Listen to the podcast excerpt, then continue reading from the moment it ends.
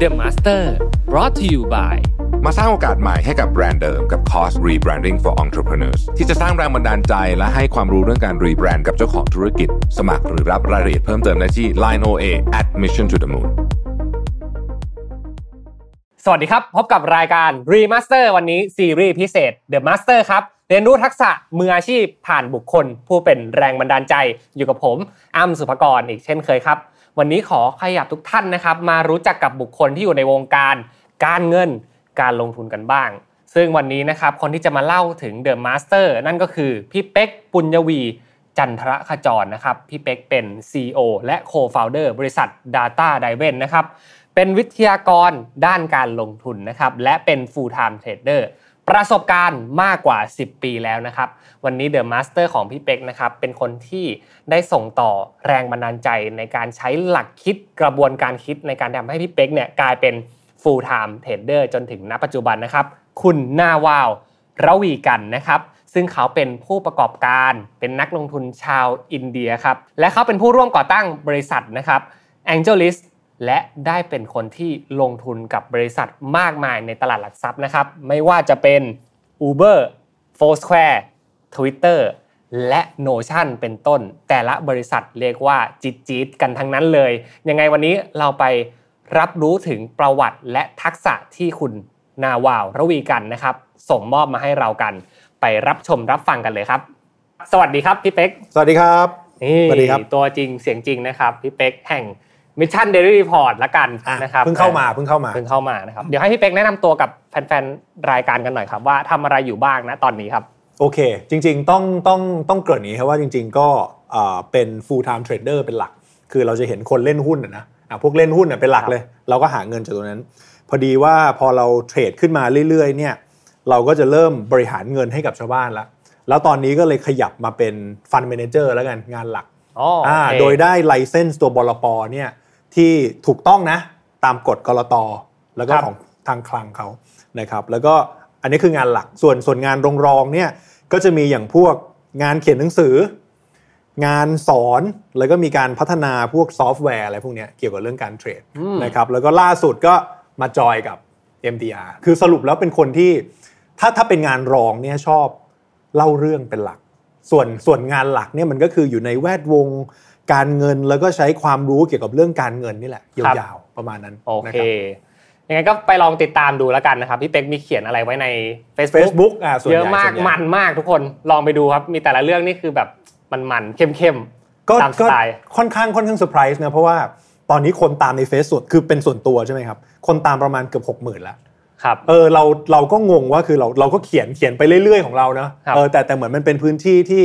บางทีมันไปมันไปซิงก์กับ ความรู้สึกของคนในช่วงนั้นมั้งก็เลยตามมาก็ก็ยินดีนะครับเข้าเข้าไปในเฟซได้เข้าไปคุโอยกัเคเข้าไปคุยกันนี่ก็คือพี่เป๊กปุญญวีของเรานะครับ วันนี้เราจะมารู้จักพี่เป๊กกันมากขึ้นนะครับ อยากจะฟังเรื่องของคนที่เป็นเบื้องหลัง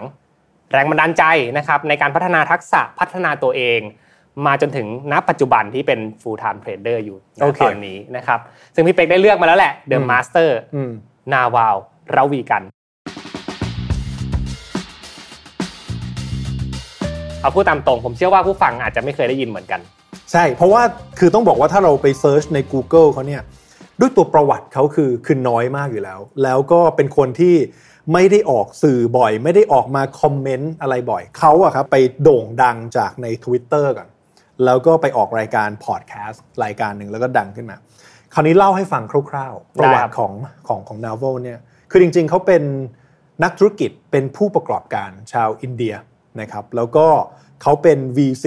ของบริษัทที่ชื่อ AngelList อืมซึ่งไปลงทุนในพวก Uber Twitter อะปี 2010 ประวัติทางธุรกิจเขาก็จะมาทางสาย VC มาเรื่อยๆครับคราวนี้จุดระเบิดที่ทำให้เขาเป็นที่รู้จักอะมันคือทวีตทวิตเตอร์ทวิตหนึ่งโอเคหัวข้อมันคือว่า how to get rich without getting lucky โอเค เอาแค่หัวข้อนะ เราอ่านรู้สึกเฮ้ยอยากอ่านต่อว่ะอืมรวยยังไงโดยที่ไม่ต้องพึ่งโชค พี่เข้าไปอ่าน ตอนแรกเฮ้ยไขว่าทวิตเตอร์เนี่ยเฮ้ยแต่รู้สึกคนมันแชร์เยอะมากเขาเรียกทวีตสตอมทวีตสตอมคือคนแชร์แบบเยอะมาก เราเข้าไปอ่านโอ้โหมันมีเป็นหลายสิบข้อ40 50 60ข้อเต็มไปหมดเลย เราอ่านแล้วเราทัชมาก ยกตัวอย่างเขาบอกว่าเวลาที่คนเราที่อยากจะรวยโดย โดยที่ไม่ต้องพึ่งโชคเนี่ย วิธีการหนึงคือการเลือกสนามในการเล่น เขาบอกว่าเวลาเวลาที่คุณจะเล่นเกมอะหรือเลือกอาชีพอะหรือเลือกวิธีการทำเงินอะให้เลือกสนามที่มันสามารถ play the long game อืม play the long game เราก็มานั่งคิดต่อ play the long game ถามว่าในชีวิตคนเรามันคุยเรื่องอะไรบ้าง พี่ก็มองว่ามันคุยอยู่แค่ไม่กี่เรื่องหนึ่งในนั้นคือเรื่องเงิน ถูกต้องนะ ไม่ว่าอายุ 10 20 30 40 50 60 คุยเรื่องเงิน แล้วมีปัญหาเรื่องเงินตลอด เพราะฉะนั้นเรื่องเงินมันมันเป็นลองเกมที่มันเกิดขึ้นตลอดในหนึ่งหนึ่งชั่วชีวิตคนครับ แล้วในฝั่งของเงินเราเราดิวอะไรมั่งหารักษาต่อยอด หาเงิน หาเงินวิธีการหาเงินยังไงคุยกัน วิธีการรักษาเงินต้นทำยังไงคุยกัน วิธีต่อยอดเงินด้วยการลงทุนทำยังไงคุยกันอ่าโอเค เรื่องพวกนี้คือลองเกมที่มันสามารถ generate wealth ให้กับเราได้ชั่วชีวิต เพราะมันเป็นเรื่องที่มันเป็นปัญหาของคน อันนี้คือเรื่องที่หนึ่งที่เราคลิก แล้วก็เป็นสาเหตุที่ตอกย้ำให้พี่ยังอยู่ในโลกของ finance อยู่เพราะมันเป็น long term play จริง ๆ โอเค อีกข้อหนึ่งที่อ่านในทวิตแล้วแฮปปี้ก็คือว่าเอ่อเขาเขียนว่าสมมุติถ้าเกิดคุณอยากจะ get get wealth จริง ๆ เนี่ยมันไม่ใช่การทำงานแลกเวลา แต่มันคือการเป็นเจ้าของ asset ซึ่งเราจะเคยได้ยินคนพูดเรื่องนี้ค่อนข้างเยอะมาก คุณต้องโอน asset นะ เป็นเจ้าของบริษัท เป็นเจ้าของทุนนะ แต่จริง ๆ แล้วถ้าเรามาตีความจริงสิ่งที่ต่างกันระหว่างการที่โอน equity กับกับเวลาเนี่ยมันคือ upside อืมอัพไซด์ของเวลาวันหนึ่งต่อให้อ้ำไม่นอนเลยวันหนึ่งทำงานได้เต็มที่ 24 ชั่วโมง ครับ แต่ Equity กับ Asset โตขึ้นไปเรื่อยๆ เพดานไม่มี เพราะฉะนั้นตรงนี้เป็นเป็นภาพหนึ่งที่เราเห็นแล้วว่าเฮ้ยถ้างั้นเราเราเราน่าจะเข้ามาเล่นในสนามที่ทำยังไงก็ได้ที่เราต้องโอน Asset และ Equity เพื่อเปิด Upside เพื่อไป get rich without getting lucky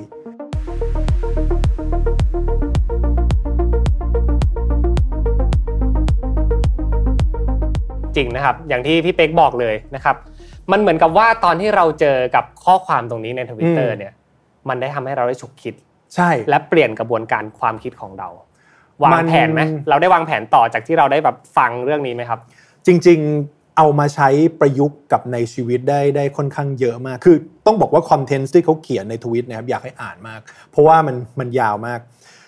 เดี๋ยวจะเล่าให้ฟัง คราวนี้จุดระเบิดที่ทำให้เขาดังขึ้นมาอีกครั้งหนึ่งครับเพราะเขาไปออกรายการพอดแคสต์ของโจโรแกนชื่อรายการ Joe Rogan Experience ไม่รู้อ้ำเคยเคยเคฟังยไหมเคยเคยฟังใช่ไหมเคย รายการนี้พี่ชอบมากเพราะมันเป็น Deep Talk อะเขาจะคุยกันในเชิงลึกความคิดแล้วมันมีอยู่เทปหนึ่งซึ่งเป็นการสัมภาษณ์ระหว่างโจโรแกนกับ Naval Ravikant ไอเดียหนึ่งเมื่อกี้กลับมาตอบคำถามเฮ้ยแล้วมันช่วยอะไรในเรื่องของของการคิดหรือว่าการใช้ชีวิตหรือการทำงานบ้าง คือต้องบอกว่าเยอะมาก เอาเรื่องของไอเดียที่อยู่ในพอดแคสต์ตรงนั้นก่อน เขาบอกว่าวันนี้โลกเราอะครับ คนเราเนี่ยกำลังเจอปัญหาคือความเขาเรียกอะไร ความล้นของข้อมูล เราไม่ได้อยู่ในโลกของ scarcity หรือการขาดแคลนอีกต่อไป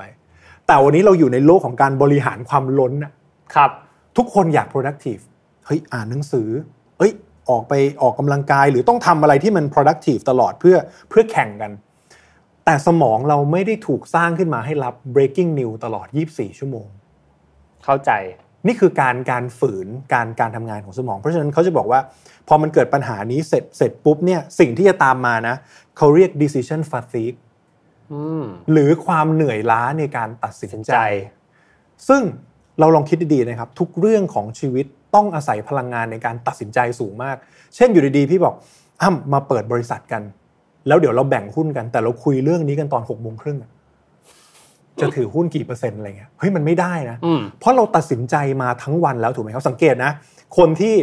ไม่ได้ออกไซต์งานอยู่แต่ออฟฟิศนั่งหน้าคอมทั้งวันห้าโมงเย็นทำไมมันเหนื่อยจังมันมันแทบไม่ได้ขยับเลยแต่เราเหนื่อยมากอันนี้แหละคือพลังงานสมองครับ decision fatigue เพราะฉะนั้นเขาเขาเลยบอกว่าตรงเนี้ยมันเป็นปัญหาที่คุณต้องรับรู้แล้วรีบแก้ไขโดยไวเพราะว่าการตัดสินใจอะ มันเหมือนทางเลือกของแต่ละช่วงชีวิตอะตัดสินใจพลาดไปทางหนึ่งทางทางมันเปลี่ยนเลย เพราะฉะนั้นแล้วในพอดแคสต์นั้นก็ให้ tips and trick มาอีกว่า แล้วเวลาจะตัดสินใจเวลาที่เหนื่อยๆคุณทำยังไง มีอยู่สามข้อ ข้อที่หนึ่งเขาบอกว่าเวลาตัดสินใจไม่ถูกมีโปรเจกต์หนึ่งสองสามเข้ามา เราไม่รู้จะทำไงดี ข้อหนึ่งให้เชื่อ gut feeling โอเค gut feeling say yes หรือ no ถ้า say yes ไปเลย ไปละให้ไปหนึ่งแต้ม ข้อ2 ถ้าเลือกไม่ถูกระหว่างโปรเจกต์ A B C ให้ดูซิว่าตัวไหนที่เป็น short-term pain และเป็น long-term gain เพราะเขามองว่าสมองมนุษย์มีแนวโน้มที่จะปฏิเสธสิ่งที่แย่ในระยะสั้น เพราะเราไม่อยากทำมันไม่อยากทำทั้งทั้งๆที่ระยะยาวมันมีผลดี แต่เขาบอกว่าให้ลองฝืนทำดูแล้วแล้วผลลัพธ์มันจะดีขึ้นอ่าโอเคครับ ข้อที่ 3 ให้ตัดสินใจใน choice หรือว่าการตัดสินใจหรือการเลือกที่ทำให้เกิด internal equanimous อืม หรือความสงบจากภายในทำแล้วสงบ พี่ยกตัวอย่าง ตอนที่พี่ปิ๊กชวนมาอ่าน MDR พี่ปิ๊กบอกเฮ้ยเป็ก MDR เนี่ยอยากแบบเออรับคนอ่านข่าวเพิ่มเป็กสนใจไหมเอาครับพี่ gut feeling gut feeling say yes เลยอืมไม่มีเหตุผลเลยนะว่าแบบโหพี่อ่านข่าวเจ็ดโมงผมตื่นกี่โมงอะไรเงี้ยไม่มีเลย ข้อ2 short-term pain เออก็มีมั้งตื่น คือมันต้องตื่นเช้ากว่าปกตินิดนึงอ๋อโอเคโอเคนึกออกไหมเพราะว่าเห็นภาพนะ งานพี่มันก็ดึกอยู่แล้ว เพราะว่าเราเทรดใช่ไหมครับครับแล้วตลาดต่างประเทศตลาด US จะเปิดสองสามทุ่มปิดตีสามอย่างเงี้ยบางทีมันก็ไม่ไหว แล้วตอนเช้าต้องมา brief ทีมอีกในเรื่องการเทรดอะแต่ลองดูเพราะว่าลองเทอมเกณฑ์เรามองว่าสุดท้ายแล้วการตื่นขึ้นมาอ่านข่าวให้คนฟัง มันทำให้เราได้อัปเดตข้อมูลทำให้เรา alert ตลอดเวลา คือเราต้องเข้าใจว่าคนเราอะมันไม่ได้มีความ productive ด้วยตัวเราเองขนาดนั้นอะมันต้องมีกรอบเข้ามาบังคับ มันแบบให้คุณทำหนึ่งสองสามสี่ห้าบางคนก็ชอบเดทไลน์ ถูกก็เพราะว่าเรื่องนี้แหละครับ เรื่องนี้เลยอืมดีที่สุดเพราะเราไม่สามารถบังคับตัวเองได้ เราเลยจะเห็นว่าสมมติถ้าให้เทียบกันระหว่างเราไปเข้าค่ายทหาร 6 เดือน กับออกกำลังกายเอง 6 เดือนอะคนละเรื่องนะใช่ใช่เพราะถูกไหมเพราะเพราะเพราะเราไม่มีกฎบังคับ คราวนี้ข้อ 3 คือเรื่องของว่าภายในสงบไหมเวลาได้ยินช้อยส์ต่างๆ หรือหรือหรือโปรเจกต์ต่างๆ เราอยากทำแล้วเรารู้สึกมีความสุขที่จะได้ทำเรารู้สึกสงบที่จะได้ทำนา v วลเขาเลยแนะนำว่า เวลาที่คุณตัดสินใจอะไรบางอย่าง แล้วตัดสินใจไม่ได้ ลองเอา3 choice เนี้ยเข้าไปประกบดู และเนี่ยคือตัวอย่างเล็กๆนะตัวอย่างเล็ก ๆ ที่ได้จากทวีตที่ได้จากตัวพอดแคสต์ของเขา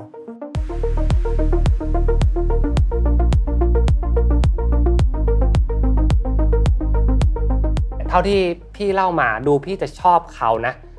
ในสิ่งที่เขาเป็น เพราะว่าเขาอะมีการให้ conceptual แล้วก็ operating system มาให้ด้วย ถูกต้องใช่ไหมครับ ถูกต้องถูกต้อง มันคือ คือคือต้องบอกว่า Novel เองเนี่ยเขาเป็น deep thinker คนหนึ่ง แล้วเวลาเขามองอะครับ ตรงเนี้ยเป็นเป็นเป็นส่วนสำคัญที่พี่เอามาประยุกต์กับการทำงานและใช้ชีวิตในหลาย ๆ ด้าน ต้องบอกว่า Novel เขาเป็นคนที่เป็นคนที่คิดแบบ first principle คำนี้เราเคยได้ยินจากอีลอนมาร์กเหมือนกันอืมคือการคิดถ้าถ้าสรุปภาษาไทยง่าย ๆ คือ back to basic ครับ back to basic ยกตัวอย่าง ยกตัวอย่าง โลกการเงินที่พี่อยู่ เศรษฐศาสตร์ โอ้โห คนนอกนี่คือสายหัวนะ เพราะมันยุ่งยากมาก มันงงมาก อย่างเช่นอะไร ณ วันนี้สงครามรัสเซียยูเครนอะเราอ่านข่าวกันตัดท่อก๊าซรัสเซียไม่ส่งก๊าซค่าเงินยูโรอ่อนค่า เศรษฐกิจยุโรปมีปัญหายุโรปต้องขึ้นดอกเบี้ยสู้ มาฝั่ง US บ้าง US ก็เจอเงินเฟ้อ เจอเงินเฟ้อต้องขึ้นดอกเบี้ย ขึ้นดอกเบี้ยแล้วทำให้หุ้นลง หุ้นลงคริปโตก็ลงแล้วจะยังไงต่อ เห็นไหมมันดูเคออสไปหมด ใช่ใช่ มันวุ่นวายไปหมด แล้วพอเราตามข่าวในแต่ละวันแต่ละสัปดาห์ เราจะจับต้นชนปลายไม่ถูกว่า แล้วตกลงมันจะ มันจะเป็นยังไงต่อ แล้ว แล้วสุดท้ายแล้วเกมนี้มันจะจบได้ยังไง เราลองกลับมาที่ principle ของภาพเศรษฐกิจยุโรป ครับ ตัดข่าวทิ้งไป เราต้องบอกว่ายุโรปเป็นเป็นภาคพื้นเศรษฐกิจที่โตมาด้วยพลังงานราคาถูกอืมโอเค สมการมีแค่นี้เลยครับคิดคิดถึงคิดถึงสมการหลักของอันมันนี้คือ first principle ของ first เขา principle ของเศรษฐกิจยุโรป คือไม่ว่าจะเป็นเยอรมันไม่ว่าจะเป็นที่ไหนก็ตามที่เศรษฐกิจเขาแข็งแรงเขาเขาเกิดเขาโตมาจากพลังงานราคาถูกครับแล้ววันนี้เขาโดนดึงพลังงานราคาถูกออกอะนี่คือปัญหา มันก็ค่อนข้างจะเป็น crisis ที่ถูกใหญ่ต้องถูกต้องในรอบหลายๆสิบปี เพราะฉะนั้นยุโรปจะกลับมาดีได้สุดท้ายเขาต้องสัสเทนเรื่องของพลังงานราคาถูกกลับมาให้ได้ นี่คือโจทย์จบ ฝั่ง US US ตอนนี้มีปัญหาเรื่องของดอกเบี้ย ขึ้นดอกเบี้ย แล้วเศรษฐกิจเริ่ม recession ได้ยินข่าวทุกเช้าเลยนะครับตามหน้าข่าวตามตามตามผู้ผู้ประกาศข่าว เศรษฐกิจของสหรัฐ โตขึ้นมาด้วยต้นทุนดอกเบี้ยราคาถูก อ่าโอเค ถ้าเราปีย้อนกลับไป background ก่อนหน้านี้ถูก ทุกอย่างเกิดจากกลไก ถูกต้องปี 2008 มีการทำนโยบายการเงินพิเศษที่เรียกว่า QE ปั๊มเงินเข้ามารับย้อนไปอีก 1971 Nixon Shock คือการแลกแยกระบบดอลลาร์ออกจากทองคำอืมดอลลาร์ไม่ไม่ได้มีอะไร back เลย เพราะฉะนั้นเขาสามารถ funding จำนวนเงินปริมาณมหาศาล เข้าในระบบเศรษฐกิจของ US ได้ โดยที่ต้นทุนราคาถูกด้วยด้วยการกดดอกเบี้ยไว้ วันนี้ สิ่งที่เกิดขึ้นคือเทรนด์ดอกเบี้ยขาขึ้นใช่ไหมครับ เศรษฐกิจ US ที่ถูกประคองด้วยดอกเบี้ยราคาถูกต้นทุนเงินต่ำถูกดึงออกก็มีปัญหาอืมเนี่ยคือสิ่งที่เรียกว่า first principle โเคือพอเราพอเราพอเราเข้าใจเกมของของสมการพื้นฐานของเรื่องราวต่างๆมาทำให้เราเคลียร์มากขึ้น พี่ยกอีกหนึ่งตัวอย่าง อย่างเช่น ในงานพี่ก็ได้ซอฟต์แวร์ครับที่พี่พัฒนาแล้วก็ใช้งาน สำหรับคนลงทุน เราจะมีโจทย์แค่ว่าเนี่ยทุก ๆ สิ้นปีเดี๋ยวเดี๋ยวเขาจะมีสรุปละว่าหุ้นตัวไหนเป็น top 10ครับที่แบบโอ้โหแบบตัวเนี้ยมาปีเนี้ยเป็นผู้ชนะ แล้วเราก็ไม่เคยมีเลยสักตัวอ่าหรือลงทุนกองทุนก็ไม่เคยมีเลย โจทย์พี่กลับมาที่ principle ง่าย ๆ ก็คือ สมมุติถ้าเกิดเรามองภาพหลักปีอะเรามองไม่เห็นใช่ไหมครับ เราย้อนมาหลักไตรมาสได้ไหมมขอสั้นๆ แค่3เดือน แล้วเราอยากรู้ว่าหุ้นตัวไหนที่แข็งแกร่งที่สุดในแต่ละไตรมาสเราจัดพอร์ตตามนั้น เพราะเราเชื่อว่าเมื่อเรา break down ตัวที่จะเป็นผู้ผู้ชนะของปีอะมันจะต้องเป็นผู้ชนะของไตรมาสก่อนโอเค มันจะต้องเป็นผู้ชนะของเดือนก่อน เพราะฉะนั้นเราจะเห็นโฟล์เลยว่าถ้าเรา back to basic จริงๆอะเราแค่อยากได้หุ้นที่เป็นผู้ชนะของรายเดือน และรายไตรมาสก่อน เพื่อที่จะไปลุ้นรายปี ก็คือมันก็ Back to ต้องมี basic สถิติอะไรบางอย่างถูกต้องที่จะช่วยให้เราอะสามารถที่จะการันตีได้ในระดับหนึ่งใช่ ว่าตัวเนี้ยน่าจะมา ใช่ ให้ตัวสแตทมันเป็นตัวบอกแล้วเชื่อไหมครับ จากเดิมที่ในขาหนึ่งพี่ก็สอนเทรดสอนลงทุนอะไรพวกนี้นะพอเราเอาซอฟต์แวร์ตัวนี้เข้ามายอดพุ่งเลย เพราะมัน back to basic โอเค มันเข้าใจได้คือมันครับง่ายมันไม่ต้องพึ่งพึ่งพาทักษะของใครบางคนที่เก่งมากๆ แต่เราให้ Data มันเป็นตัวนำ แบบนี้เป็นต้นเนี่ยคือคือ first principle ที่เรามองแกะเข้าไปว่าจริง ๆ แล้วปัญหาคืออะไร แล้วเราสร้างโซลูชันตรงนั้นให้เกิดขึ้น เป็นต้นอืมโอเคโอเค เห็นภาพมากเลย ตอนเนี้ยผมเห็นว่าแบบวิธีการคิดหนึ่งครั้งอืมในรูปแบบของนาวาหรือว่าอาจจะเป็นรูปแบบที่พี่เป็กได้ได้คิดอืมขึ้นมานะครับ ดูจะต้องพิจารณาในมุมมองหลายแบบ แต่สุดท้ายต้องกลับมาที่จุดเริ่มต้นของมันก่อน ใช่ว่ามันมีโครงสร้างเป็นแบบใดถูกต้องนะครับ ก่อนหน้าเป็นยังไง อนาคตอาจจะเป็นแบบนั้นก็เป็นได้ ถูกต้องถูกต้องหลาย ๆ อย่างมันจะเชื่อมต่อกันเป็นโดมิโนถูกต้องถูกต้องอ่าโอเคเฮ้ยผมชอบมากเลย ผมฟังอยู่นะครับ ผมพยายามแบบจับต้นชนปลายเรื่องราวอืมต่าง ๆ แล้วผมก็รู้สึกว่า เออโลกของนักลงทุนอืมโลกของเทรดเดอร์เนี่ยอืมดูจะมีวิธีการมองโลกที่มีหลายช็อตอืมใช่ไหมครับ เราต้องมองข้ามช็อตไปเรื่อยๆถูกต้องเพื่ที่จะถูกต้องเป็นคนที่คอยพิจิต อะไรบางอย่าง ผมอยากให้เล่าถึงแลนด์สเคปของโลกนี้ให้ฟังหน่อยได้ไหมครับว่ามันต่างยังไงกับสิ่งที่พวกผมเป็นกันอยู่ หรือที่ผู้ฟังอาจจะยังไม่ได้เข้ามาร่วมอยู่ในโลกของการลงทุน และความรู้ที่ได้จากนาวาเนี่ยช่วยในการเข้าไปอยู่ในโลกนี้ยังไงบ้าง โลกแห่งการเงินเป็นโลกที่ต้องบอกว่ามันเป็นโลกโลกที่ซ้อนกันในหลายมิติ แล้วก็เป็นโลกที่เล่นกับความรู้สึกของคนได้ดีมาก เพราะว่า เราเราเราลองคิดดูนะครับ เกี่ยวกับเรื่องเงินมากน้อยนี่เราจะเห็นคนทะเลาะกันกับเรื่องเงิน คนมีปัญหากับเรื่องเงิน แปลว่าเงินมันเป็นพลังงานแบบหนึ่งที่ไปเล่นกับความรู้สึกในส่วนลึกที่สุดครับของคนคนหนึ่งใช้คำว่าส่วนลึกที่สุดของคนคนหนึ่งนะครับ สมมุติอยากรู้ว่าคนคนนี้เป็นยังไงให้ลองโยนเงินกับอำนาจให้เขาอะรับรองว่าท่าแท้ออกมา มันมีคำพูดหนึ่งดีมากเขาบอกว่า เงินไม่ได้ทำให้คนเปลี่ยนไป แต่เงินทำให้สิ่งที่มีอยู่ในตัวเขาอะขยายใหญ่ขึ้นแค่นั้นเองอ๋อโอเค เพราะฉะนั้นเพราะฉะนั้นจริง ๆ แล้วการดิวกับเงิน ไม่ว่าจะเป็นการเทรดการลงทุนหรือการการทำธุรกิจเองก็ตาม มันคือการดิวกับความรู้สึกของตัวเอง หรือการอ่านฝั่งตรงข้ามว่าเขาอยากกินอะไรเป็นหลัก หลักๆเขาต้องการอะไรในชีวิต มันเหมือนสมมุติเรามองหุ้นตัวหนึ่งเราวิเคราะห์พื้นฐานอย่างดีนะมันจะมีศาสตร์พื้นฐาน ศาสตร์ของกราฟศาสตร์ของเศรษฐศาสตร์อะไรเต็มไปหมดเลย แต่สุดท้ายแล้วสมมติเราเชื่อว่าหุ้นตัวนี้จะไป แต่มันอาจจะไม่ไปก็ได้เพราะหุ้นตัวนี้ต้องขึ้นด้วยดีมานของคนส่วนมากที่จะซื้อ แปลว่า การที่เราวิเคราะห์หุ้นตัวหนึ่งแล้วเราซื้อเพื่อที่จะหวังในการเก็งกำไรนะ เราต้องมองว่ามวลชนวันเนี้ยมองเรื่องอะไรอยู่โอเคครับ และกำลังจะมองว่าอะไรดี ไม่ได้แปลว่า เรามองดีคนเดียว แล้วมันจะไปไม่ใช่ สุดท้ายมันคือการมองจิตวิทยามวลชนว่าเฮ้ยจริง ๆ แล้วการที่หุ้นตัวนี้จะ move จากจุด A ไปจุด B เนี่ยมันเกิดจาก theme play ในในใจของคนรอบโลกตอนเนี้ยเขามองว่าอย่างวันเนี้ยอย่างปีเนี้ยสุดท้ายสังเกตไหม theme play มันคือดอกเบี้ยอืมเพราะฉะนั้นราคาสินทรัพย์ก็จะ move ตามดอกเบี้ยไปเรื่อยๆ ทั้งๆที่บางตัวพื้นฐานดีอะไรดี เราก็จะงงว่าโอ้โห เห็นบอกจีนเนี่ยหุ้นจีนราคาถูกแล้วนะ ถูกแล้วก็ถูกอีกถูกอีกถูกอีกแล้วก็ลงเรื่อยๆ ถูกไหมครับเพราะธีมเพลย์วันนี้คนไปจับที่เรื่องดอกเบี้ยไปที่เรื่องของธนาคารกลางสหรัฐ อะไรพวกเนี้ยมันคือการเกมการเงินมันคือ จิตวิทยาที่เล่นขอโทษนะใช้คำว่าส่วนที่เล่นกับจุดที่สกรปรกที่สุดในใจมนุษย์อะว้าว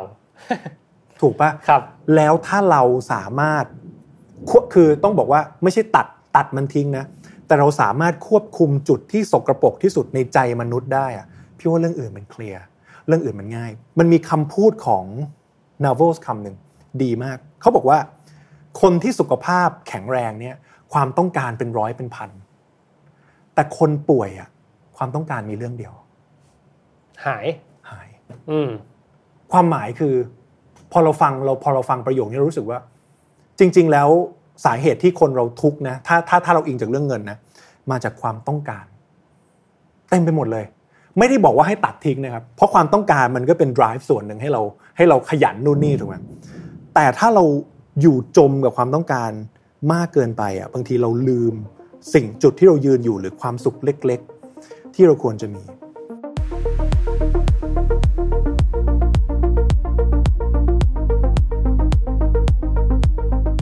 สาเหตุที่มีศาสตร์นี้เพราะว่าความต้องการของมนุษย์มีไม่จำกัด แต่ทรัพยากรมีจำกัดครับนี่คือ principle ของของเศรษฐศาสตร์ที่ต้องเข้าใจ เพราะฉะนั้นศาสตร์นี้มันเลยเกิดมาเพื่อบริหารทรัพยากรให้มีประสิทธิภาพสูงสุด บนความต้องการที่ไม่เคยมีจำกัด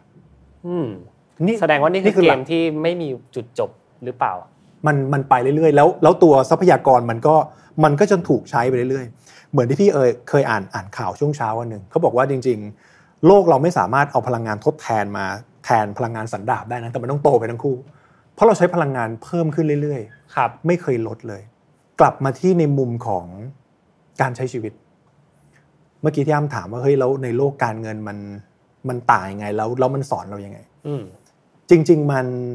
มันสอนให้เรากลับมามองตัวเองมากขึ้น หลักคณิตศาสตร์ง่าย ๆ ครับ ชีวิตคนเราจะเป็นยังไงอยู่ที่ denominator หรือตัวหาร เช่น สมมุติพี่เอาตัวพี่เป็นตัวตั้ง ครับ แล้วตัวหารพี่เป็นคนที่อายุน้อยกว่า คนที่เงินน้อยกว่า คนที่กำลังประสบปัญหาเรื่องสุขภาพ พี่เอาคนเหล่านี้เป็นตัวหารตัวพี่ใหญ่เลย ตัวพี่ใหญ่เลย แต่ถ้าสมมุติพี่เอาพี่เป็นตัวตั้ง แล้วตัวหารพี่เป็นคนประสบความสำเร็จ คนที่รวยกว่าพี่ไม่รู้กี่เท่า คนที่หุ่นดีหน้าหน้าตาดีทุกอย่างเพียบพร้อมกว่า ตัวพี่เล็กนิดเดียว อืมนี่คือการบิดเบือนแฟกต์จากตัวหารแค่นั้นเองโอเค จากตัวเปรียบเทียบ เพราะฉะนั้น ความสุขการใช้ชีวิตหรือเรื่องเงินเรื่องงานทุกอย่างอยู่ที่ denominator หรือตัวหารที่เราใช้ในแต่ละช่วงของชีวิต เนี่ยมันเป็นมันเป็นมุมที่สังเกตไหมเราคุยเรื่องการเงินแต่มันกลับมาปรัชญาชีวิตหมดเลย ใช่เนี่ยครับมันมันเชื่อมกันหมดมันเชื่อมกันหมด อืมคือเรื่องนี้เลย เรื่องนี้เลย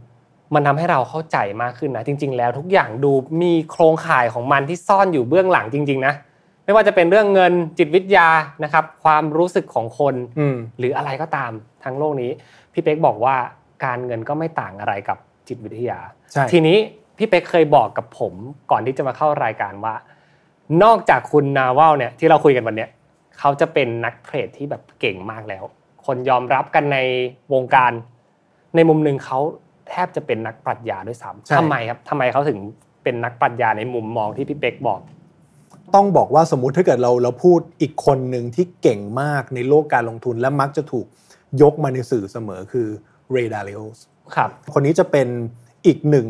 นักลงทุนระดับโลกที่นอกจากความรู้ในสายของเศรษฐกิจการลงทุนแล้วเนี่ยเขาเป็นนักปรัชญาด้วย คนคนนี้เนี่ยเป็นคนที่นอกจากต้องต้องบอกงี้ครับ การการเรียนเศรษฐศาสตร์ การเรียนเรื่องการเงินอย่างที่บอกเนาะมันเป็น process ในการย่อยสิ่งที่เหมือนเป็นหน่วยที่ยากที่สุดอะ เกี่ยวกับเรื่องเงินอะเพราะเราอย่าลืมว่าเศรษฐกิจทั่วโลกอะมันเชื่อมโยงกันหมด เพราะฉะนั้นการที่เราสามารถที่จะเห็นภาพใหญ่แล้วแล้วซิงค์มันมาเป็นภาพเล็ก ๆ เพื่อสร้างความเข้าใจได้เนี่ยมันต้องใช้โน้ตฮาวในการวิเคราะห์มหาศาลแล้วพอคนคนหนึ่งอะครับสามารถวิเคราะห์อะไรไปรอบโลกได้แล้วอะพอวันหนึ่งความรู้ในความรู้ข้างนอกเขาเต็มหรือเขาเยอะอะเขาจะเริ่มกลับมาข้างใน อืมพอเขากลับมาข้างในเสร็จปุ๊บเขาจะเริ่มเห็นแล้วว่าเฮ้ยจริง ๆ แล้วตัว โน้ตฮาวข้างนอกเนี่ยมันก็ส่วนหนึ่ง มันเป็น uncontrol factor อะไรก็เกิดขึ้นได้เลย ตัวเต็มไปหมด แต่สิ่งที่เราคุมได้อย่างเดียวหรือมีอำนาจในการควบคุมอย่างเดียวคือการเรียนรู้จากภายใน แล้วควบควบคุมจากภายใน เพราะฉะนั้นเรเองเขาก็เป็นอีกคนหนึ่งที่พยายามจะสอนแล้วก็แฝงเรื่อง ปรัชญาตลอดว่าโอเค ตลาดโลกเป็นอย่างนี้เศรษฐกิจเป็นแบบนี้หุ้นเป็นแบบนี้นะแต่สุดท้ายแล้วปรัชญาที่ทำให้เราสามารถเดินหน้าไปได้บนโลกที่มันมันวุ่นวายมันเคออสขนาดเนี้ยคือการบริหารจัดการทั้างในอืมนี่คือตัวตัวอย่างที่ดีอีกคนหนึ่งครับครับโอเค จริง ๆ วันนี้เนี่ยผมน่าจะเอาตอนที่พูดเปิดไปตอนแรกของรายการออกไปเลยนะผมบอกว่านี่คือเทปที่จะมาคุยกันเรื่องการเงินการลงทุน แต่ไม่ใช่เลย นี่เรากำลังคุยกันเรื่องชีวิตด้วยซ้ำ นะครับสิ่งที่เกิดขึ้นรอบรอบตัวเรานะครับ การคาดการณ์เหตุการณ์ต่างๆ ที่จะเกิดขึ้นรอบตัวเรา เรามาตีกันเป็นทักษะได้ไหมถ้าเป็นทักษะที่โดดเด่นมาก ๆของคุณนาวาลรวีการคนนี้ครับเขาควรจะมีทักษะอะไรที่สามารถที่จะสกัดออกมาเป็นรูปธรรม และนำไปใช้งานได้สำหรับผู้ฟังทุกท่านในวันนี้ ไม่ว่าจะเป็นจากทั้งใน Twitter ไม่ว่าจะเป็นจากจากทั้งในตัวพอดแคสต์นะครับ ที่นอกจากหลักคิดที่ตกผลึกจากเขาแล้วอะพี่ชอบฟังคนที่เล่าเรื่องเก่ง storytelling โอเค storytelling เป็นเป็นเรื่องหนึ่งที่ต้องบอกว่า ไม่ใช่ทุกคนจะทำได้ แต่ทุกคนสามารถฝึกได้ storytelling มันมันเป็นหลักการที่ถ้าเราสามารถถ่ายทอดได้ดีมาก ๆ นั่นหมายถึงว่าเราต้องเข้าใจเรื่องราวอะไรบางอย่างอย่างชัดเจน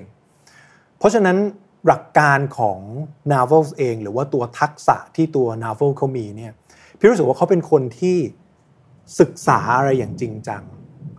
ตกผลึกอะไรอย่างจริงจัง แล้วถ่ายทอดออกมาได้อย่างค่อนข้างเคลียร์และชัดเจน ลองลองสังเกตดีๆ คนที่ถ่ายทอดได้เคลียร์และชัดเจนอะ มันเหมือนเวลาเขาพูดพูดอะไรมันมัน flow มันเกี่ยวข้องกันไปหมด เพราะเขามีความเข้าใจว่าในแต่ละ part แต่ละส่วนเนี่ยมันมันมันมีความสำคัญยังไง แล้วการที่เป็นคนมีเขาเรียกอะไรครับสกิลที่มีการเล่าเรื่องหรือว่ามี storytelling ที่เก่งอะมันสะท้อนความเป็นผู้เชี่ยวชาญหรือ expert ในแบบหนึ่งครัที่บโลกวันนี้ยังขาด อย่างเช่น เราอาจจะมีศาสตร์ความรู้ในหลาย ๆ ศาสตร์ที่เต็มไปหมด และมีประโยชน์ไปหมดเลย แต่คนกลุ่มนั้นคนที่เก่งที่สุดกลับไม่สามารถจะพูดในสื่อได้ดี หรือแม้แต่สามารถ make money ได้ดีกับคนที่อยู่ข้างหน้าครับด้วยซ้ำเพราะฉะนั้นตรงเนี้ยครับมันมันเป็นเหมือนศาสตร์หนึ่งที่รู้สึกว่า ถ้าเป็นศาสตร์ที่สำคัญที่สุดที่จะต้องบรรจุเลยนะ ในการที่จะทำให้คนคนหนึ่งออกมาประกอบอาชีพ หรือทำธุรกิจได้ดีอะรู้สึกว่าทักษะในการย่อยในการเล่าจนกลายเป็น storytelling ที่ดีอะคือเป็นทักษะที่สำคัญมากๆในวันนี้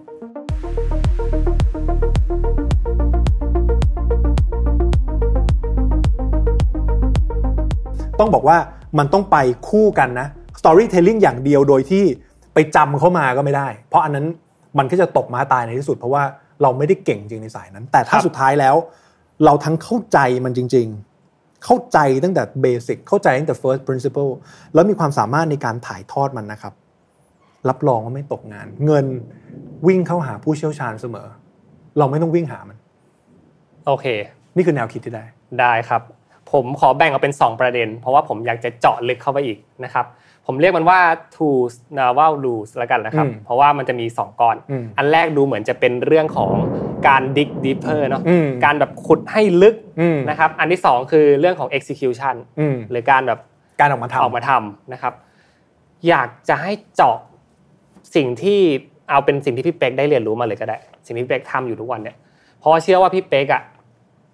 ทำงานกับข้อมูลที่มันเยอะมากอืมและจำเป็นที่จะต้องขุดให้ลึกที่สุดลึกสุดใจเลยอ่าลึกสุดๆเลยใช่ เพื่อที่จะได้แก่นของมันใช่พี่เป๊กทำยังไง คือพี่เป๊กเริ่มเริ่มแบบสมมติถ้ามีชุดข้อมูลก้อนหนึ่งที่มันแบบมันยากมากเนี่ย แล้วทุกคนอะเหมือนรอให้พี่เป๊กอะต้องไปขุดมัน เพื่อโอเคใช้งานพี่เป๊กเริ่มยังไงดีคำถามนี้ดีมากแล้วมันเป็นเหมือนเหมือน trick สำคัญที่ทำให้เราอยู่รอด คือโดยส่วนมากสมมุติถ้าเกิด ถ้าเป็นเมื่อก่อนที่เราจะเข้าใจ พอได้ข้อมูลมาปึ้งหนึ่งวิธีการทำคือทำอะไรอ่านก่อน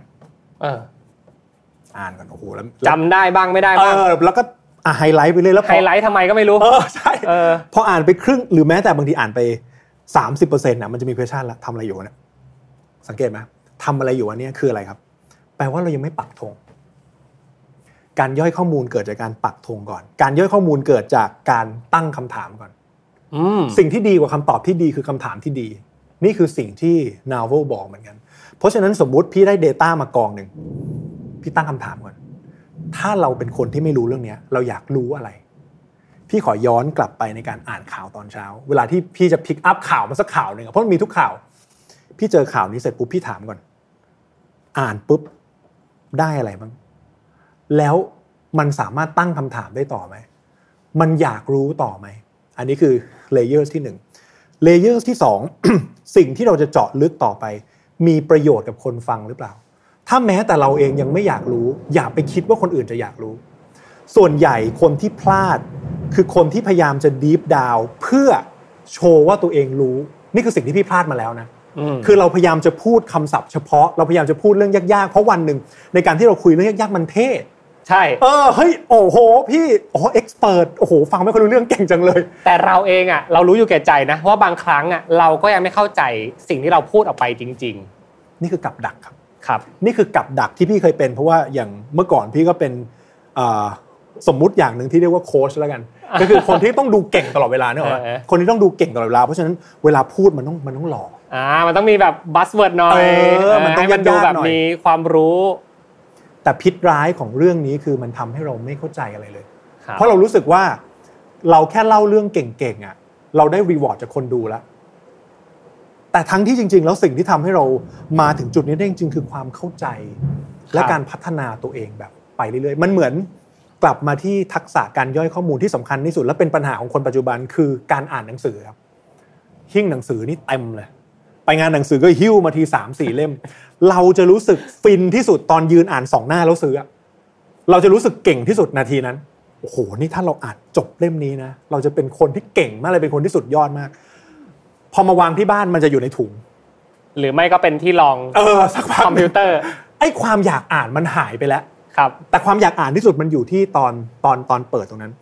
แล้วสมมุติต่อให้เรากลับมาอ่านจริง ๆ เราจะรู้สึกว่า โอ้โหจะอ่านยังไงอะ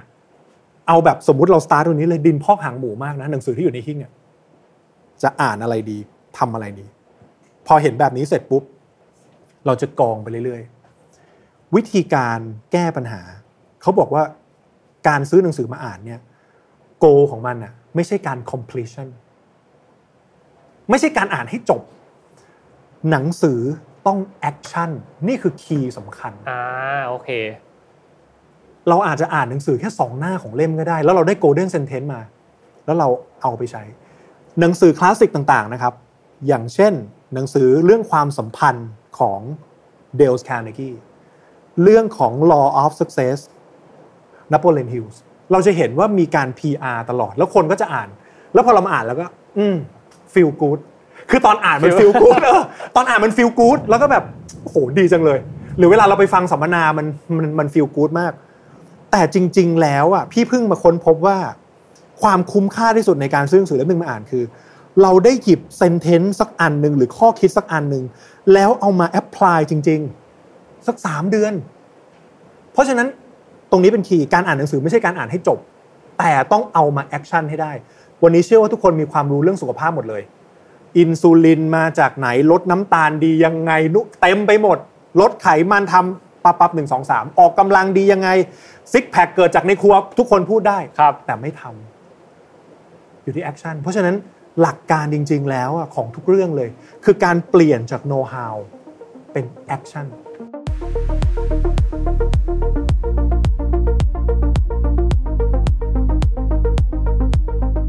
ปักธงก่อนมี objective นะครับ จากนั้นลองตั้งคำถามดู ว่าอยากได้อะไรจากเรื่องนี้ ถูก และอย่าทิ้งมันไว้แค่เป็นความรู้ แต่ต้องทำลงมือทำมี action ด้วย เราไม่ได้อยากได้คือหิ้งหิ้งหนังสือที่สวยก็ดีครับ มันก็ feel good แต่มันจะดีกว่านั้น ถ้าเราได้หยิบบาง sentence ของบางหนังสือบางเล่ม คือเราต้องเข้าใจอย่างอันเนี้ยแค่ใน Twitter เองอะบาง sentence อะมันเหมือนมันเป็นตัวแก้แก้ปมของเราที่แบบ ใช่ป่ะมันมีมานานอย่างเช่น ที่เขาบอกว่าเวลาที่เราทำงานอะเราพยายามเล่น the long game แล้วก็เล่นตลาดที่มันสามารถสเกลได้ครับตัวนี้มันตอบโจทย์ปัญหาที่มันคาใจพี่มานานเรื่องสุภาษิตไทย ความพยายามอยู่ที่ไหน ความสำเร็จอยู่ที่นั่น พี่เป็นคนที่ไม่มีสตอรี่แบบสู้ชีวิตผ่านมาไม่มีครับครับเราโตมากับความเป็นมนุษย์เมืองที่เป็น middle income trap โอเคทำงานเยอะเอ่อ productive แล้วก็น่าจะดีไปแบบเรื่อยๆ ไม่ตาย แต่ไม่โตครับ มันมันเขาเรียกอะไรครับ มันค่อยๆไปของมัน เพราะฉะนั้นวิธีการคือเออเราเราจะมีการพลิกแนวคิดจากความที่เป็น middle income ตรงเนี้ย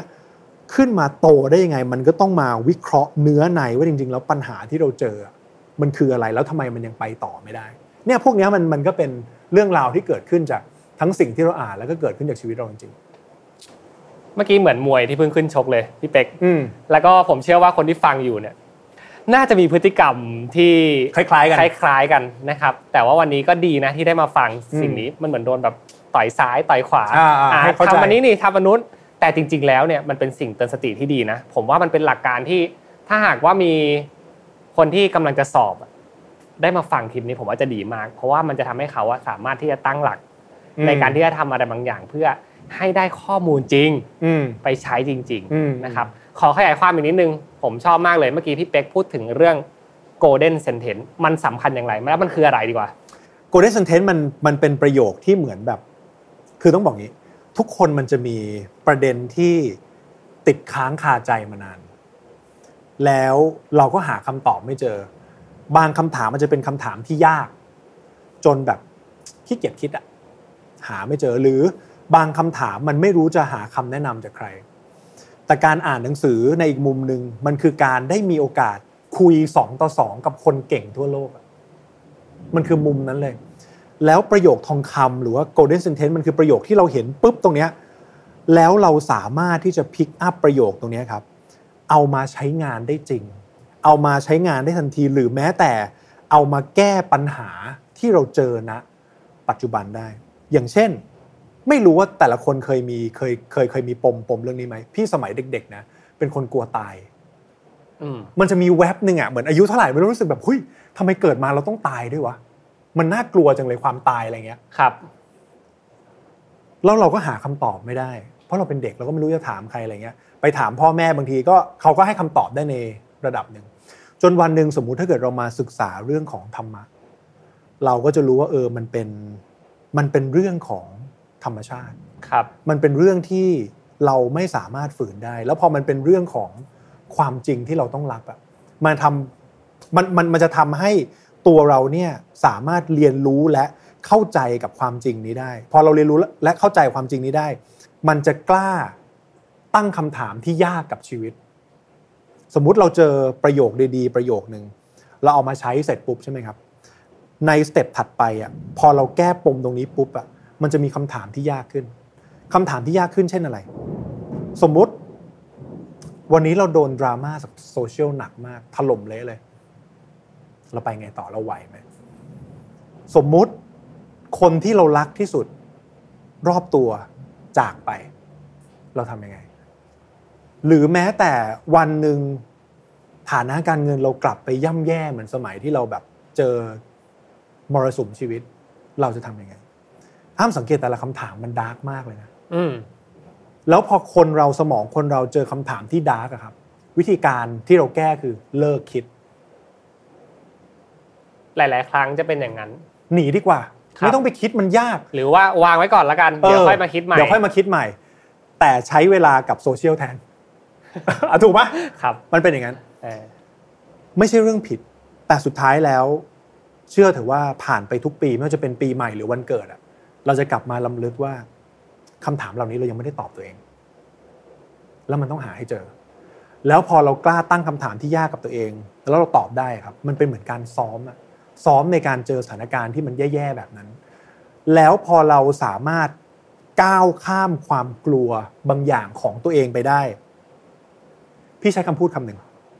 พี่เคยจัดเป็นทอล์กโชว์เลยนะครับ ตัวเองขึ้นไปแบบเป็นแบบเดี่ยวอ่าไมโครโฟโอนเคโอเคกับเพื่อนๆ บทสรุปก็คือ บางทีกำแพงความกลัวที่เราตั้งไว้เอง เมื่อเราก้าวข้ามไปได้อะเผลอๆนะครับ สิ่งที่เราต้องการที่สุดในชีวิตอะอยู่หลังกำแพงนั้นหมดเลย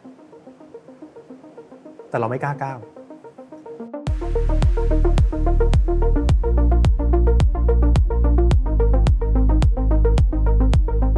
พี่เคยลงแข่งวิ่งฮาฟมาราธอน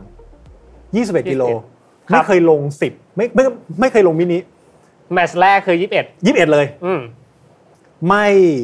ไม่เคยเป็นคนที่แบบรักการวิ่งมาก่อน รู้สึกงงเสมอว่ามันวิ่งกันทำไมเนี่ยไม่เห็นสนุกเลย จนวันหนึ่งตัดสินใจต้องไปวิ่ง สิ่งที่เกิดขึ้นกับกับชีวิตตอนแรกก่อนก่อนที่จะลงวิ่งก็คือ เรากลัวกลัวมันกลัวเจ็บเฮ้ยเราจะไหวไหมตอนนั้นเพิ่งแบบ ก็ประมาณ 30 เลย 35 แล้วมั้งครับ รู้สึกเฮ้ยร่างกายเราไหวไหมเราเคยบอกเฮ้ยมีคนวิ่งแล้วหัวใจวายด้วยนะเคยวิ่งแล้วแบบเออมีปัญหาแบบเข่าอะไรนู่นนี่หรือตัวเราจะทำได้เหรอ อืมมันเป็นคำถามที่เกิดขึ้นตลอด6เดือนก่อนหน้า ไฟท์บังคับ ยิ่ง3เดือนก่อนหน้า ยิ่งไฟท์บังคับนะคำถามยิ่งแบบ เออตกลงเฮ้ยจะเอายังไง หรือแบบเราจะอ้างดีไหมว่าเอ้ยเราจะป่วยลาป่วยไหม ซึ่งมันทำได้นะครับเพราะเหมือนครับจ่ายตังค์ไปแล้วก็ไม่ไปไงลาป่วยเออหรืออ้างว่างานทำได้หมดข้ออ้างครับร้อยแปดสุดท้ายแล้วสามเดือนสามสามสี่เดือนก่อนหน้า ปรับตารางชีวิตใหม่หมด เปลี่ยนเป็น action ซ้อมวิ่ง สัปดาห์ละสามวัน เริ่มจากตรง JJ สวนจตุจักรสามรอบประมาณเก้าโลครับ เป็น4เป็น5เริ่มเพิ่มเรื่อยๆ สุดท้ายก็ซ้อมไปซ้อมไปครับ แล้วก็วันวันแข่งก็จบ cut off ตามเวลาปุ๊บ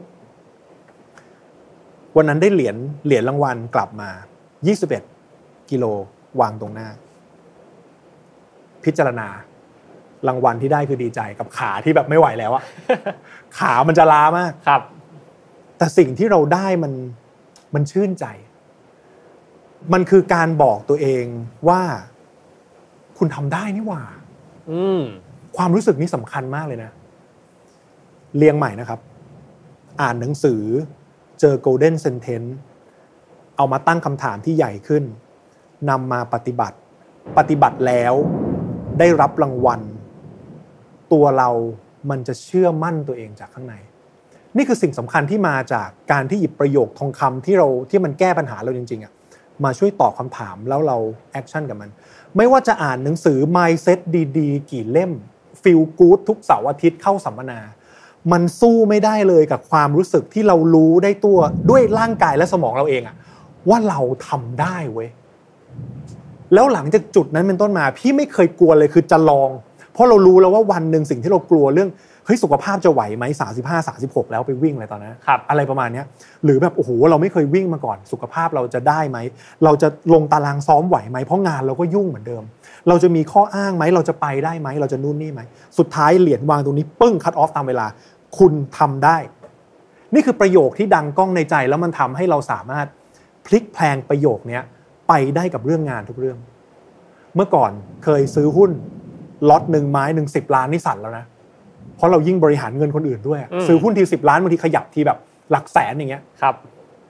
แต่พอเราเริ่มเรียนรู้ เรารู้แล้วว่าคนเราอะ มันเก่งนะ คนเรามันสามารถปรับตัวได้กับพฤติกรรมยากๆที่เราไม่เคยทำขอแค่เริ่ม เพราะฉะนั้นกลับมาที่คำถาม golden sentence ดียังไงครับ golden sentence ช่วยให้เราเริ่ม แล้วพอเราเริ่มเลยอย่างที่บอกส่วนที่สำคัญที่สุดคือ action นี่คือ flow ที่เกิดขึ้นนะโอเค เห็นภาพชัดเจนนะครับ บางคนอาจจะคิดว่า golden sentence เนี่ยคือสิ่งที่แบบเป็นจุดจบนะเอาจริงๆนะก่อนหน้าเนี่ยคือแบบเหมือนเฮ้ยว้าวได้แล้วเออได้สิ่งเนี้ยมาได้แล้วสิ่งนี้ละเอาไปคุยต่อได้แล้ว แต่จริงๆ ไม่ใช่นี่คือจุดเริ่มเพิ่งเริ่มของพี่เป๊กเพิ่งเริ่มเพราะว่าที่เหลือคือลงมือทำหรือเปล่าถูกต้องปฏิบัติเป็นยังไง ความรู้สึกนั้นจะเกิดขึ้นได้ก็ต่อเมื่อทุกอย่างมันได้ถูก action ไปเรียบร้อยแล้ว ถูกต้องชอบมาก อันนี้คือก้อนซ้ายอยู่เลยนะพี่เป๊กอืมอืมขอก้อนขวาบ้างนะครับเลคเชอร์ทุกคนนะครับ เตรียมจดไว้เลย แล้วพอ execution ล่ะ อย่างเช่นเมื่อกี้เราคือหาข้อมูลมาแล้วนู่นนี่นั่นนู่นนี่นั่น แต่เวลาจะไปอธิบาย ความจริงใจมันก็สื่อสารลำบากเนาะสิ่งที่อยู่ในหัวเราเนี่ยที่ข้อมูลที่เยอะมากเนี่ยมันก็อาจจะอธิบายยากพอสมควร มีหลักการไหมครับ ที่จะช่วยให้การอธิบายเรื่องยากๆ จบได้ภายในไม่กี่สไลด์ ไม่กี่หน้า หรือไม่กี่ประโยคที่อาจจะเป็น golden sentence ที่พี่เป็กบอกก็ได้ เคยตามหา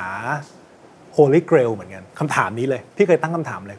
ไอ้คนเก่งๆที่เขาเล่าเรื่องเก่งเขาทำยังไง เออเนี่ยเราก็ลองศึกษาไปเรื่อยๆเนาะหรือเราก็ลองดูพอตอนแรกเราอินพุตไปเยอะมาก ต้องบอกว่า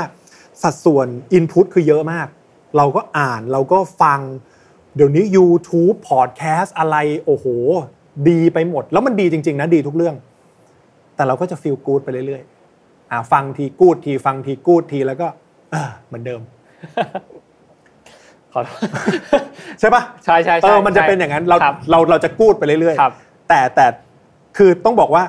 ใจใจเรามันฟูอะแต่ขาย่ำอยู่กับที่ภาพนั้นเลย คราวนี้วิธีการที่เราจะสามารถถ่ายทอดหรือคุยออกมา หรือว่าเป็น storytelling เนอะที่ว่าเป็นเป็น skillที่ดีในการออกมานะครับ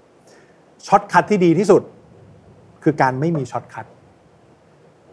คือการ output การ output เป็นส่วนที่เผลอๆนะสำคัญหรือต้อง balance กับ input มากๆ skill ในการสร้าง storytelling ที่ดีอะมีอยู่สองเรื่องคือวิธีการจัดการกับ input สมมุติคุณมีหนังสือ 10 เล่ม มีพอดแคสต์5ช่อง มี YouTube อีก 5 ช่อง มีคนเก่งๆ ในรอบตัวอีกประมาณเป็น 10 คน วิธีการ input คืออะไร อันนี้ถามก่อนนะอืมเพราะไม่งั้นมันจะกลับมาปัญหาเดิมที่นา v เขาพูดคือ abundance คือเยอะไป เยอะไปไอ้นู่นก็เก่งไอ้นี่ก็ดีไอ้นั่นก็ดีครับคราวเนี้ยนี่คือคำตอบที่ต้องไปหาก่อน คุณมี input method ยังไงอะคุณมีวิธีการ manage ข้อมูลที่คุณได้รับมายังไง นี่คือข้อหนึ่ง เพราะฉะนั้นมันกลายเป็น note taking skill อะที่ต้องมีอะคุณจดโน้ตยังไง แล้วคุณทำยังไง skill ในฝั่ง output อย่างที่บอกนะครับ ไม่มี shortcut มันคือการเขียน และนี่คือสาเหตุเมื่อ4ปี4 5 ปีที่แล้ว พี่เริ่มเขียน Facebook เกี่ยวกับเรื่องเศรษฐศาสตร์มหภาคไม่หยุดเลยแม้แต่วันเดียว เรารู้อะไรมาเราเขียน เรารู้อะไรมาเราเขียน เรารู้อะไรมาเราเขียน ไม่มีเอาไม่มี shortcut เลยเพราะเคยเคยคิดอยู่ครึ่งปีหรือปีหนึ่งอะ shortcut อะไร ไม่รู้จริงๆเพราะฉะนั้นเราลองเขียน พอเราเปลี่ยนจาก Input เป็น Output แล้วนะครับ ข้อดีของมันคือหนึ่งการเขียนออกมา มันคือการอ่านรอบที่สองรอบที่สามรอบที่สี่การเรียบเรียงออกมา มันคือการ ขยี้ข้อมูลที่เรามีอยู่แล้ว สมมุติมาอ่านข่าวอย่างเงี้ยนี่คือการขยี้รอบที่สี่ที่ห้าสิ่งที่ดีจากเรื่องนี้คือ สมมุติพี่ย่อยเรื่องนี้แล้วด้วยการเขียน พี่ย่อยเรื่องนี้แล้วด้วยการเขียนหนังสือ พี่ย่อยเรื่องนี้แล้วด้วยการทำพอดแคสต์ย่อยเรื่องนี้แล้วด้วยการอ่านข่าว เราไม่ต้องกลับไปอ่านข่าวนั้นอีกแล้ว มันฝังแล้วครับครับเพราะฉะนั้นศาสตร์ของ output skill อะมันคือการเปลี่ยนจาก raw material ฝั่ง input ให้มันอยู่ในสมองเราได้ยังไง นี่คือนี่คือสกิลที่เปลี่ยนจาก raw mat มาเป็นความรู้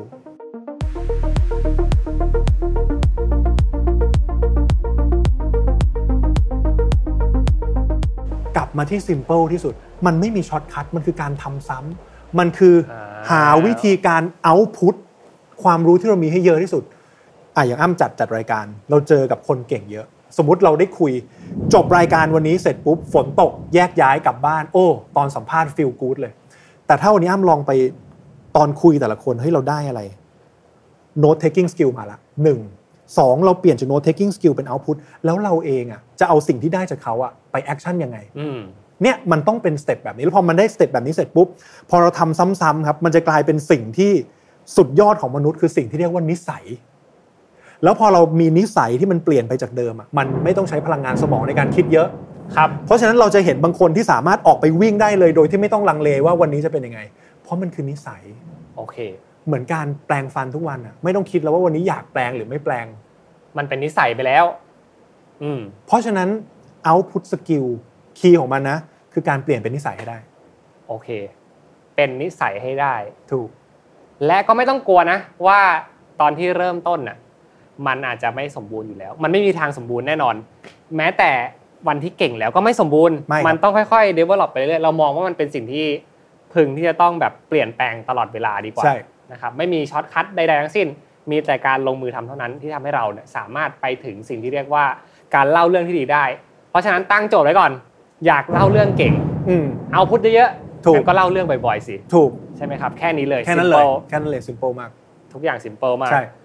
วันนี้มันมากพี่เป๊กวันนี้โต๊ะของผมนะครับได้ใช้งานเป็นประโยชน์อย่างยิ่งนะครับพี่เป๊กแบบอัดเอาจริงเหรอเต็มๆนะครับมี action ต่างๆนานาที่วันนี้สนุกมากเลยอืมสุดท้ายอยากจะให้ส่งท้ายกับคำถามสำคัญของรายการนะครับ การมี The Master บุคคลผู้เป็นต้นแบบแรงบันดาลใจสำคัญอย่างไร การมีบุคคลต้นแบบ หรือคนที่เรามองเป็นไอดอลที่เป็นแบบอย่าง มันช่วย confirm confirm หลักๆ เลยว่า ถ้าเราเดินตามทางสิ่งที่เขาทำไว้ หรือว่าพฤติกรรมที่เขาทำไว้ เราสามารถเป็นอย่างเขาได้จริง ๆ การมีบุคคลต้นแบบมันแปลว่า ไอ้เป้าหมายที่เราคิดอะ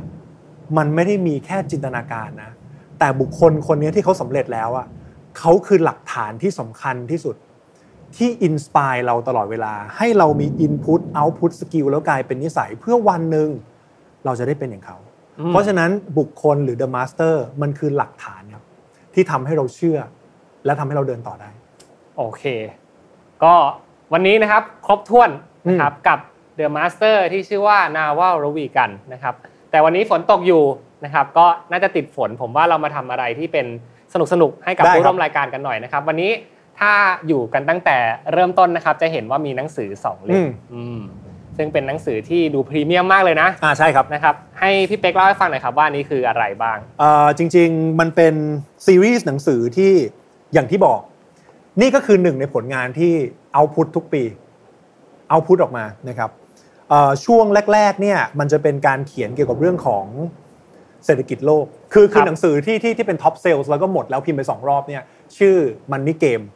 ลองเข้าไป search ใน Google ได้ คือตอนนี้ขายกันมือ 2 ราคาระเบิดระเบ้อมาก ประมาณ4 5พันต่อเล่มนะครับครับคราวนี้เล่มเนี้ยที่เขียนเขียนมาปีเนี้ยแล้วก็อยากแจกเป็นรางวัลในรายการ เพราะว่า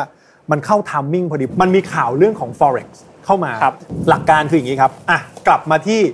first principle ของวงการ forex นะเล่าเล่าเล่าให้แทรกอีกนิดนึง forex เนี่ยมันเป็นคือการเทรด currency forex ไม่ใช่แชร์ลูกโซ่ด้วยตัวมันเอง คนที่มาทำให้เป็นแชร์ลูกโซ่คือคน เพราะฉะนั้นตัว forex มันคือตัว currency หรือว่า อัตราแลกเปลี่ยนหรือการเก็งกำไรกับอัตราแลกเปลี่ยนแค่นั้นเองอืมเพราะฉะนั้นไอตัว business model จริง ๆ แล้วอะครับที่ที่มีการเปิดเปิดพอร์ต forex กันอะมันคือการที่เน้นสร้างค่าคอมมิชชั่นจากการเทรดอืมนี่คือ key business หรือว่าเป็น principle ของเขานะครับครัรับบเพราะฉะนั้นเราต้องเข้าใจว่าเวลาเราได้ยินภาพ forex แล้วเราเห็นคนโชว์ไลฟ์สไตล์เฮ้ยมันจะต้องมีเรือยอทมันจะต้องมีซุปเปอร์คาร์ มันจะต้องมีเงินสดวาง เพราะอะไรสุดท้ายแล้วเขาอยากจะเชิญชวนให้คนน่ะไปเปิดพอร์ตกับเขา แล้วเทรด แล้วพอเทรดเสร็จปุ๊บมันจะเกิดเป็นคอมมิชชั่นแล้วคอมมิชชั่นนั่นแหละ ก็เป็นตัวที่ funding ไลฟ์สไตล์ที่ดีอ่าเพราะฉะนั้นเนี่ยพอเราเข้าใจ first principle หรือวิธีการของเขา เราจะไม่โกรธ เราจะไม่เกลียด เราจะไม่ทะเลาะ เราจะไม่กล่าวหาเขาแต่เรารู้ว่าเขาทำเพราะอะไร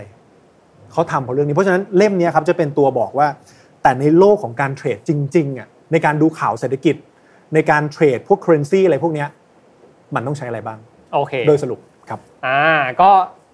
limited มากเลยนะใช่ครับนะทั้ง 2 เล่มเลยนะครับ เดี๋ยววันนี้พี่เป๊กเอามาฝากกับรายการ The Master แล้วให้พี่เป๊กเซ็นเลยนะกลางรายการเลยโอเคนะครับได้ครับเขียน The Master ให้หน่อยนะครับโอเพื่อเป็นหลักฐานได้ครับ ยืนยันว่าได้เลยพี่เป๊กเซ็นที่นี่จริง ๆนะครับ แล้วเดี๋ยวเรามาเล่นกิจกรรมกันว่า เราจะแจกของรางวัล นะครับให้กับคนที่เข้ามาคอมเมนต์นะครับในช่องนะครับ The Master นะครับใน Mission to the Moon ทาง YouTube นะครับเข้ามาคอมเมนต์กันได้เลยนะครับคำถามก็คือนะครับถ้าหากว่ารายการ Remaster จะจัดอีเวนต์ขึ้นมา 1 ครั้งนะครับที่เป็นอีเวนต์ในการมาพูดคุยสัมมนากัน อยากให้จัดในหัวข้ออะไรนะครับถ้าคอมเมนต์ไหนถูกใจผมพี่เป๊กและทีมงานนะครับ แจกไปเลยนี่อะโชว์ครับเซ็นจริง ๆนะครับ หนังสือของทางพี่เป๊กนะครับ โอเคโอ้โห limited มากนะครับ ราคาอยู่ที่ 2,499 บาทใช่นะครับ resale ไหมมีการ resale เกิดขึ้นไหม resale เนี่ยตอนนี้น่าจะไปประมาณ 4 5 0 0 0แล้วทุกเล่สี่ห้าพันใช่ครับนะครับใช่ครับ ของที่มาแจกวันนี้สี่ห้าพันนะครับสองเล่มนะครับ คอมเมนต์กันเข้ามาเลยนะครับ คอมเมนต์กันเข้ามาว่าถ้าหากว่ารายการรีมาสเตอร์จะจัด อีเวนต์ขึ้นมาเป็นอีเวนต์สัมมนานะครับอยากให้พูดถึงเรื่องอะไรนะครับคอมเมนต์กันเข้ามาได้เลย ถูกใจผมพี่เป็กนะครับรวมถึงทีมงาน แจกไปเลยครับสองเล่มนี้อ่าโอเค